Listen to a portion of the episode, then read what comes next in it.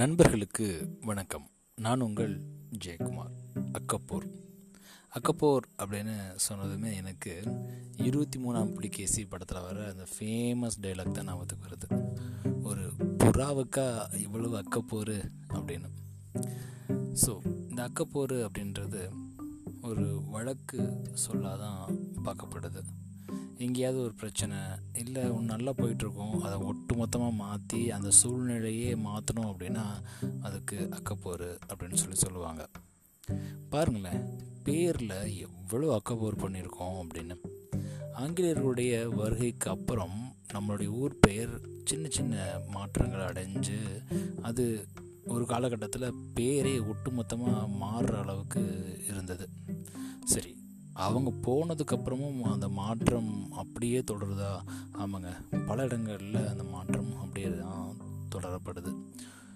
சில இடங்களுக்கு பார்த்தீங்க அப்படின்னா நம்ம எழும்பூர் அப்படின்னு வச்சிருந்த பேர் இப்போது எக்மோராக இருக்குது அதே நேரத்தில் தூத்துக்குடி அப்படின்ற பேர் டூட்டிக்குரின் ஆயிடுச்சு சரி இதெல்லாம் ஒரு பக்கம் இருக்கட்டும்.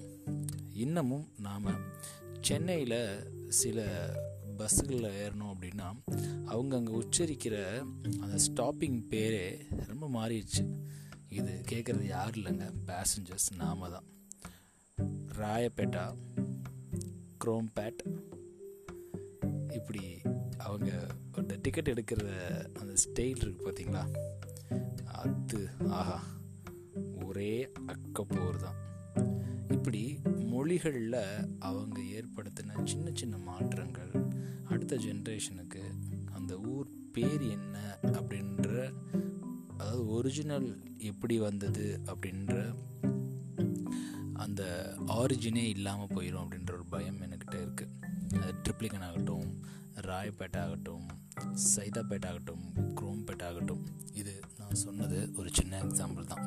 இப்படி தன்னுடைய ஒவ்வொரு சொந்த ஊர்லேயும் இப்படி நாம் பண்ண பல அக்கப்போர் காரணமாக அதனுடைய ஒரிஜினல் நேம் மாறி மாறி மாறி மாறி இப்போது ஏதோ ஒரு புதுவிதமான பேரில் நம்ம எல்லாம் அந்த ஏரியாவை நம்ம கூப்பிட்டுருக்கோம்.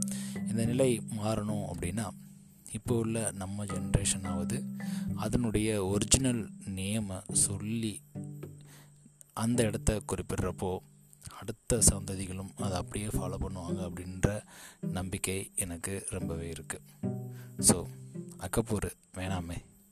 நன்றி நண்பர்களே. மீண்டும் நாளை இன்னொரு பதிவில் உங்களை சந்திக்கிறேன். அக்கப்பூர்